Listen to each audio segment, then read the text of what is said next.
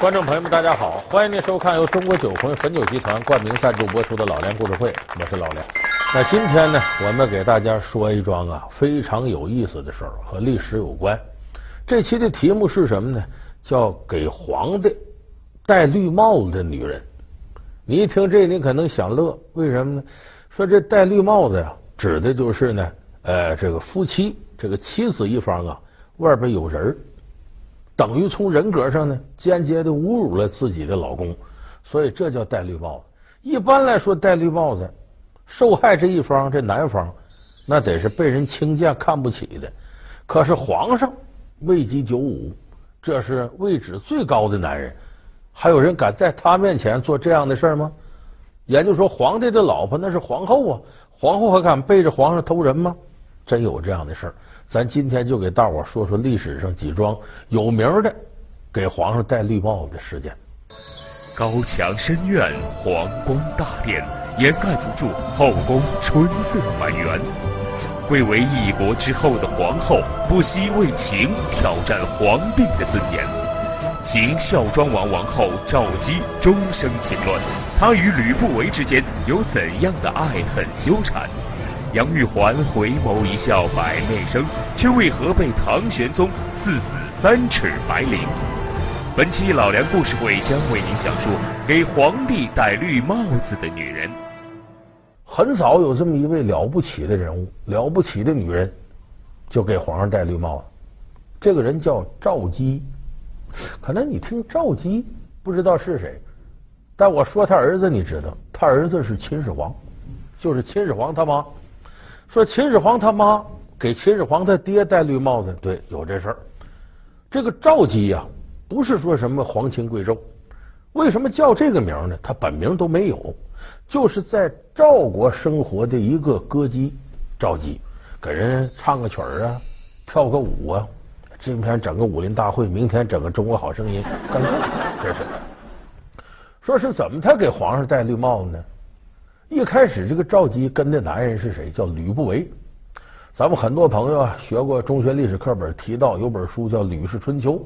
吕不韦是战国时期很了不起的经济学家、政治家，文笔也不错。吕不韦当时呢，家财万贯，这个人呢很有政治眼光。他当时呢，把这赵姬啊从歌馆里买回来，当自己的小妾，就小老婆。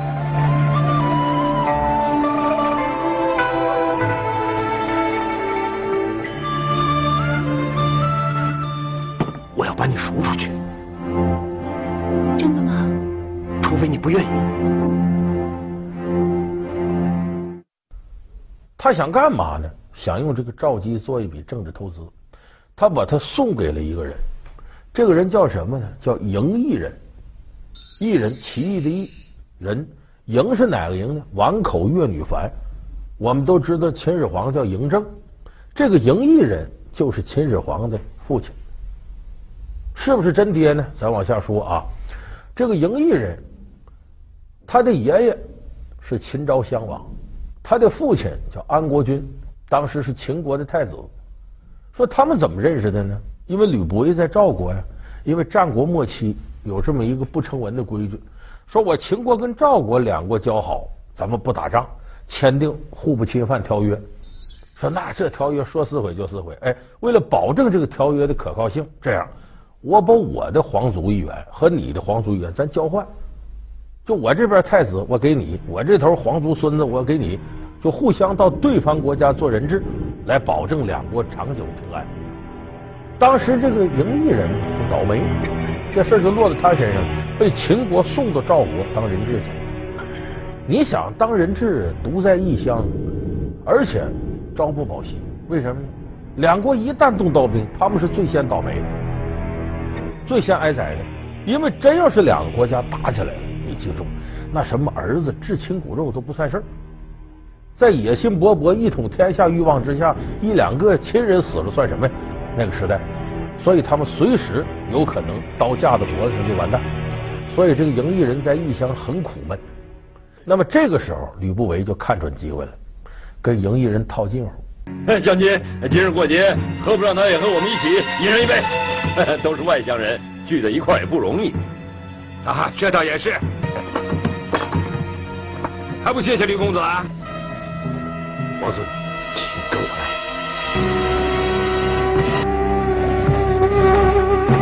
王孙，讨回秦国的事考虑的如何了？我在赵国只是个落魄的人质，公子为何要帮我？因为你是秦国的人质。有这么一天，吕不韦就把这赢异人呢请到自个儿家来了，说：“你看你一天这小脸瘦的啊，心神恍惚，这么的吧。”喝点酒，咱自娱自乐。来来来，就把这个赵姬叫出来给跳舞，唱会儿歌，跳会儿舞。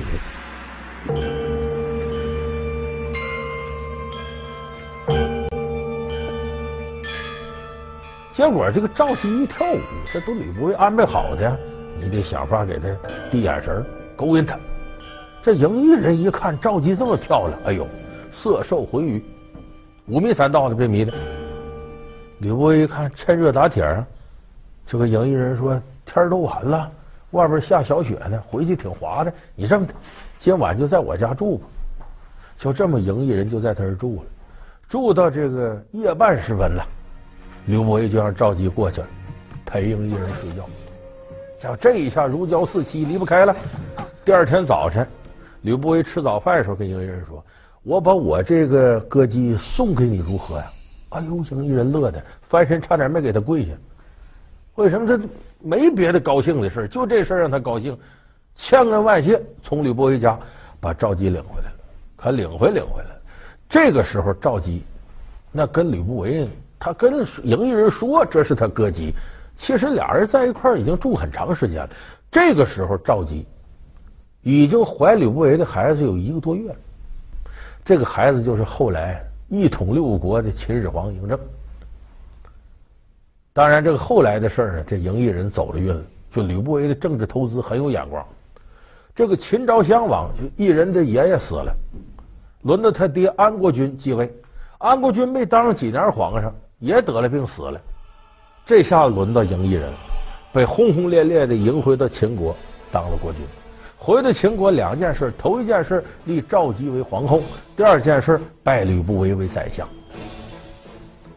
所以这个时候，吕不韦这政治投资完全成功了。那么这个时候，赢异人呢，身体也不好，再加上在赵国这些年折腾，再加上赵姬这玩意儿天天晚上不让他闲着呀，所以这赢异人的身子骨越来越差，没几年也死了。他死了，那毫无疑问，儿子登基。其实这儿子谁呢？吕不韦的，吕不韦和赵姬的，就等于嬴异人死的时候，也不知道这吕不韦和赵姬给他戴了绿帽子。那一年嬴政登基十三岁，一登基，那毫无疑问，赵姬成了太后了，吕不韦拜为相父。什么是相父呢？相父就像皇上爹一样，其实哪是像的，就是皇上的爹，这吕不韦。所以说这事儿到这儿呢，也算圆满，没完。这个时候，赵姬多大岁数呢？才三十多岁。因为他生这个嬴政的时候呢，他也不过才二十上下。过去这女人结婚生孩子都早嘛，三十多岁，咱们实事求是说，从这个生理角度来讲呢，那还是欲望很强烈的时候。他前面跟吕不韦，吕不韦可比赵姬大了将近二十岁。这时候吕不韦，你看嬴异人还死了，这俩人更撒欢了。天天吕不韦进皇宫都不出来，白天一白天一白天不进去，晚上一晚上一晚上不出来，在里待着。一来二去过了两三年呢，吕不韦也熬不住了，岁数大了，身体也不行了。吕不韦就想，再这么折腾，我早晚让这娘们把我折腾死，得想办法。吕不韦想个什么办法呢？得了，我偷梁换柱，驱虎吞狼吧。我再给你推荐一位，推荐一位我的接班人，你看怎么样？给这个赵姬推荐谁呢？他在民间探访了一下，找到一个身强力壮、面目英俊这么一个主，其实就是个泼皮无赖。这个人叫嫪毐，但这俩字儿不大好写，那“矮”字跟毒品的“毒”似的，哎，那个字嫪毐。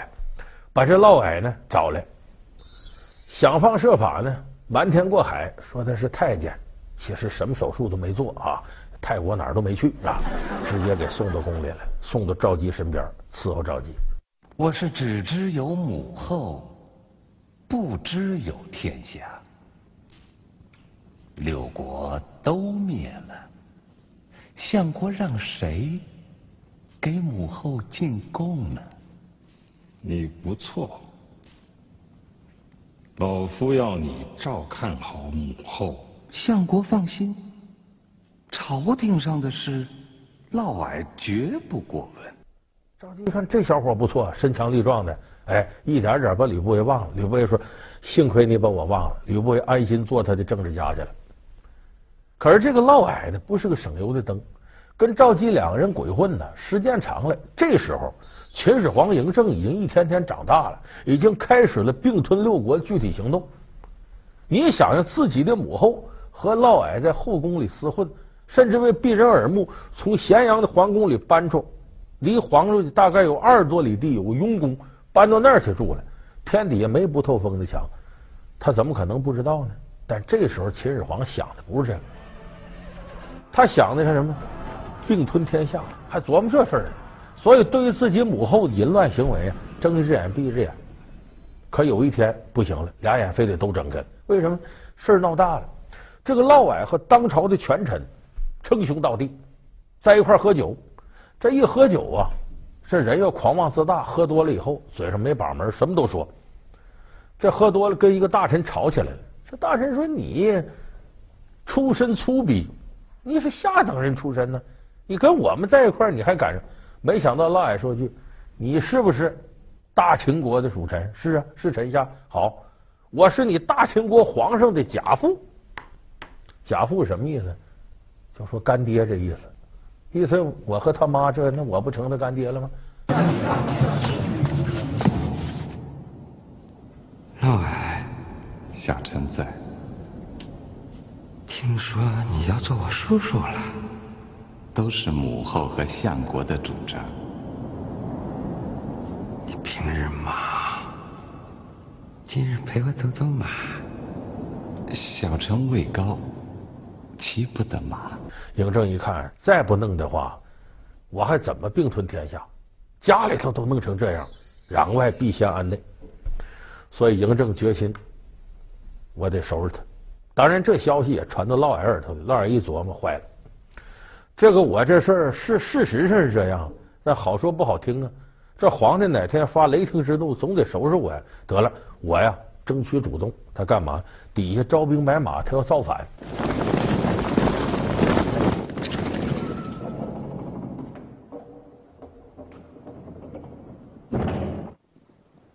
母后有令，废秦王政，另立新王，请见王者，封万户侯。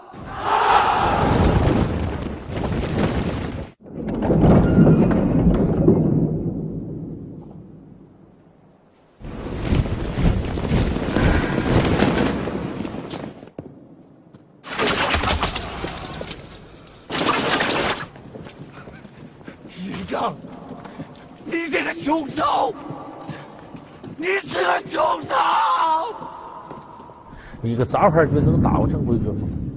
把嫪毐当时给抓住，怎么处置的？五马分尸。哎，绑上五匹马一拽，分成几块，五马分尸。然后冲进雍宫里边一检查呢，找到了嫪毐和赵姬两个人生的俩孩子。照理说这是秦始皇同母异父的俩弟弟，那不管，挑起来全摔死，把这俩孩子。然后把他的母后赵姬直接给关起来了，就等于关了禁闭了。但是后来有大臣说：“皇上，你这么干不对。他无论怎么不好，他是你亲妈。你想一统天下，得做仁德之人。”哎，秦始皇一想，可也是啊，轰轰烈烈的又把他母亲迎回到宫里头了。所以后来这赵姬呢，就在这种冷落当中啊，也就是活了大概。四五十岁没了，所以你看，咱们把赵姬这个事儿你捋一下，你会发现呢，好像这个女人呐，耐不住寂寞，今儿跟这，明儿跟那个，道德败坏，作风淫乱。其实你想想，她出身低微，可怜的歌女，吕不韦要她，是拿她当政治投资的一个筹码。嬴异人跟她好，无非拿她当消愁解闷、发泄私欲的工具。你后来嬴政。拿自己的母亲当什么？展示自己孝道的一个工具。而这嫪毐呢，无非是想借助跟赵姬好，获得一个夺取权力、金钱的阶梯。所以，他这个给皇上戴绿帽子的女人呢，最终是悲惨的丢失了自己的家庭，也没有获得很好的结果。高墙深院，皇宫大殿，掩盖不住后宫春色满园。贵为一国之后的皇后，不惜为情挑战皇帝的尊严。秦孝庄王王后赵姬终生情乱，她与吕不韦之间有怎样的爱恨纠缠？杨玉环回眸一笑百媚生，却为何被唐玄宗赐死三尺白绫？本期老梁故事会将为您讲述给皇帝戴绿帽子的女人。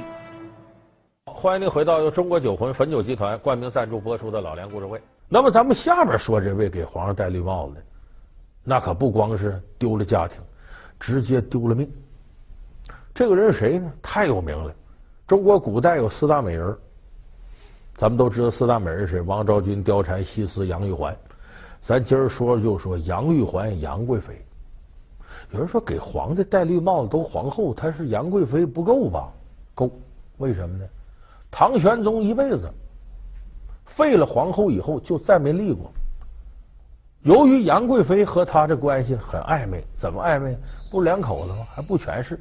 一开始杨贵妃是他儿媳妇，是他给抢过来的，老公把儿媳妇抢过来的。为了避人耳目，再没立皇后，所以杨贵妃就相当于皇后。说抢过来怎么着？应该是唐玄宗给儿子戴绿帽子呀，这跟杨贵妃没关系。哎，也不要紧。杨贵妃后来，这不是跟儿子离了，跟老公公好了，后来又跟干儿子弄不清楚了。你说这挺乱乎，这怎么事？咱们有朋友不知道，咱得说说。这个杨贵妃，咱们白居易《长恨歌》里说，叫杨家有女初长成，养在闺中人未识，天生丽质难自弃，一朝选在君王侧。他出身很好，家里教育很系统。杨贵妃打小呢，不仅是人长得漂亮，精通音律，跟我们现在说这选秀都头牌的，这是啊，唱歌跳舞都没问题，能把人迷死。被谁看上了呢？被唐玄宗的儿子寿王李瑁看上了，把他迎娶进门了。没想到是呢，被唐玄宗，被她老公公给瞧上了，吓坏了，这太漂亮了。咱们照理说，说是现在社会，老公跟儿媳妇儿，咱叫爬灰，说这是为现代人伦所不齿的事儿。可是你不能拿这个衡量唐朝。唐朝有历史学家研究，开放的吓人，是一个有分裂气质的朝代。就老公跟儿媳妇好这事儿，没人讲究。爱情是自私的，我可以今天爱你，明天爱他；今天不爱你，明天爱他都行。所以那个时代太开放了，所以他这么做也没人说什么。所以这杨贵妃其实就皇后，所以这等于呢，在唐玄宗的强大力量支持下，杨贵妃跟唐玄宗合伙给寿王李瑁戴了绿帽子。那李瑁不是皇上，接下来杨贵妃开始给皇上戴绿帽子，怎么回事呢？在这个皇宫里头，叫春宵苦短日高起，从此君王不早朝。唐玄宗对杨贵妃宠幸有加，这一宠爱大劲儿的呢，这杨贵妃恃宠而骄。骄横的不得不得了，一点点甚至不拿唐玄宗这老头子当回事，因为他俩差了将近二十岁。那时间长了，杨贵妃感到很寂寞，总陪这么一个老头子，觉得没劲。这时候，他认识一位猛男。这个猛男是谁呢？一半是汉族人，一半是胡人。他母亲是汉族人，他父亲胡人。安禄山，我们都知道唐朝有安史之乱。安禄山当时出任节度使，屡立战功。唐玄宗很是相信他，把他带到长安，然后介绍给杨贵妃，说：“这样为了加强咱们这关系，你认杨贵妃当干妈吗？”就这么着。其实安禄山当时比杨贵妃还大，倒过来认杨贵妃为干妈。这一认干妈了，你这得近乎近乎啊，就进了宫了。进了宫不要紧，就进了杨贵妃卧室了。这这后边事咱不用说了，俩人干柴遇烈火就好上了。所以你说这现在一说干爹容易出事，你看过去这干妈也出事了啊。他俩好上了，好上了之后呢，你就不能总在宫里待着呀。安禄山得回到自己岗位上去，到边关当节度使去，一回去满脑袋都是干妈的倩影，这什么词儿？这是啊，满脑子都干妈的倩影啊，就想念杨贵妃。一想念，这就跟当年吴三桂为什么引清兵入关，冲冠一怒为红颜，自己女人也弄去了。安禄山就抑制不住思念之情。公元七百五十五年十月份，啊，爆发了安史之乱，直接打进长安，要抢杨贵妃。那个时候，安禄山的势力大，唐玄宗下边的兵挡不住，只能跑，呼噜呼噜从陕西呀、就跑到四川。跑这一道上，他下边当兵的跟着受苦遭罪，想明白一件事儿：为啥安禄山打咱呢？一多半是因为杨贵妃这狐狸精没干好事他给皇上戴绿帽子啊。再一个，他家里这人，你看那杨国忠这孙子也不是好鸟。所以这些人决定造反，当然反贪官不反皇的，于是，在马嵬坡一带开始兵变，要求皇上把杨国忠处死，把杨贵妃给我勒死。杀！杀！杀！杀！杀！杀！贵妃娘娘，高公公说，请娘娘不要到钱塘。出什么事了吗？听陈将军说，御林军作乱，杀了丞相大人。什么？陈将军，弟兄们的要求其实很简单，祸国殃民的杨国忠死了，可陛下身边还有一个红颜祸水，我等要清君侧。这个唐玄宗也舍不得，还商量呢。杨国忠那孙子死就死了，能留杨贵妃一条命？他们不行不行。还请陛下设立裁断，忍痛割爱，恩赐贵妃娘娘洁身自残。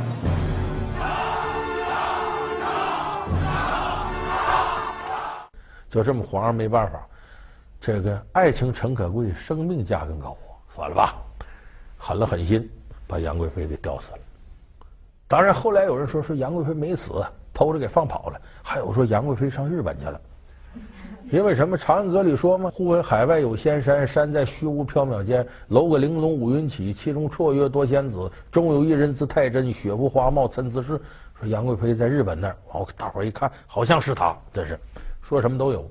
但是呢，史实百分之九十九以上，杨贵妃当时是被唐玄宗赐死，哎，用这个布袋给勒死了。所以今天呢，你看我们说了两个典型的给皇上戴绿帽子的女人，其实这里的道理是什么呢？这个皇宫啊，乃历来各方政治势力争夺之重地，你里边无论发生任何的乱子，都会对政治局势牵一发动全身。所以里边男男女女的爱情已经不是爱情，它牵扯好多东西，所以它不可能像民间的男女之间恋爱那么单纯。也就是说，侯门一入深似海，从此萧郎是故人。当这个女人进到皇宫大内这个政治权力漩涡的时候，你其实你的自由、你的爱情、你的心灵各个方面都已经套上了枷锁。所以说，在爱情这方面，你稍微出一点格，有可能就会酿成天下大乱。也就是说，进了皇宫的女人就已经不是我们世俗意义上的女人了，所以他们的爱情也不是世俗意义上的爱情。好，感谢您收看这期由中国酒魂汾酒冠名赞助播出的《老梁故事会》，我们下期节目再见。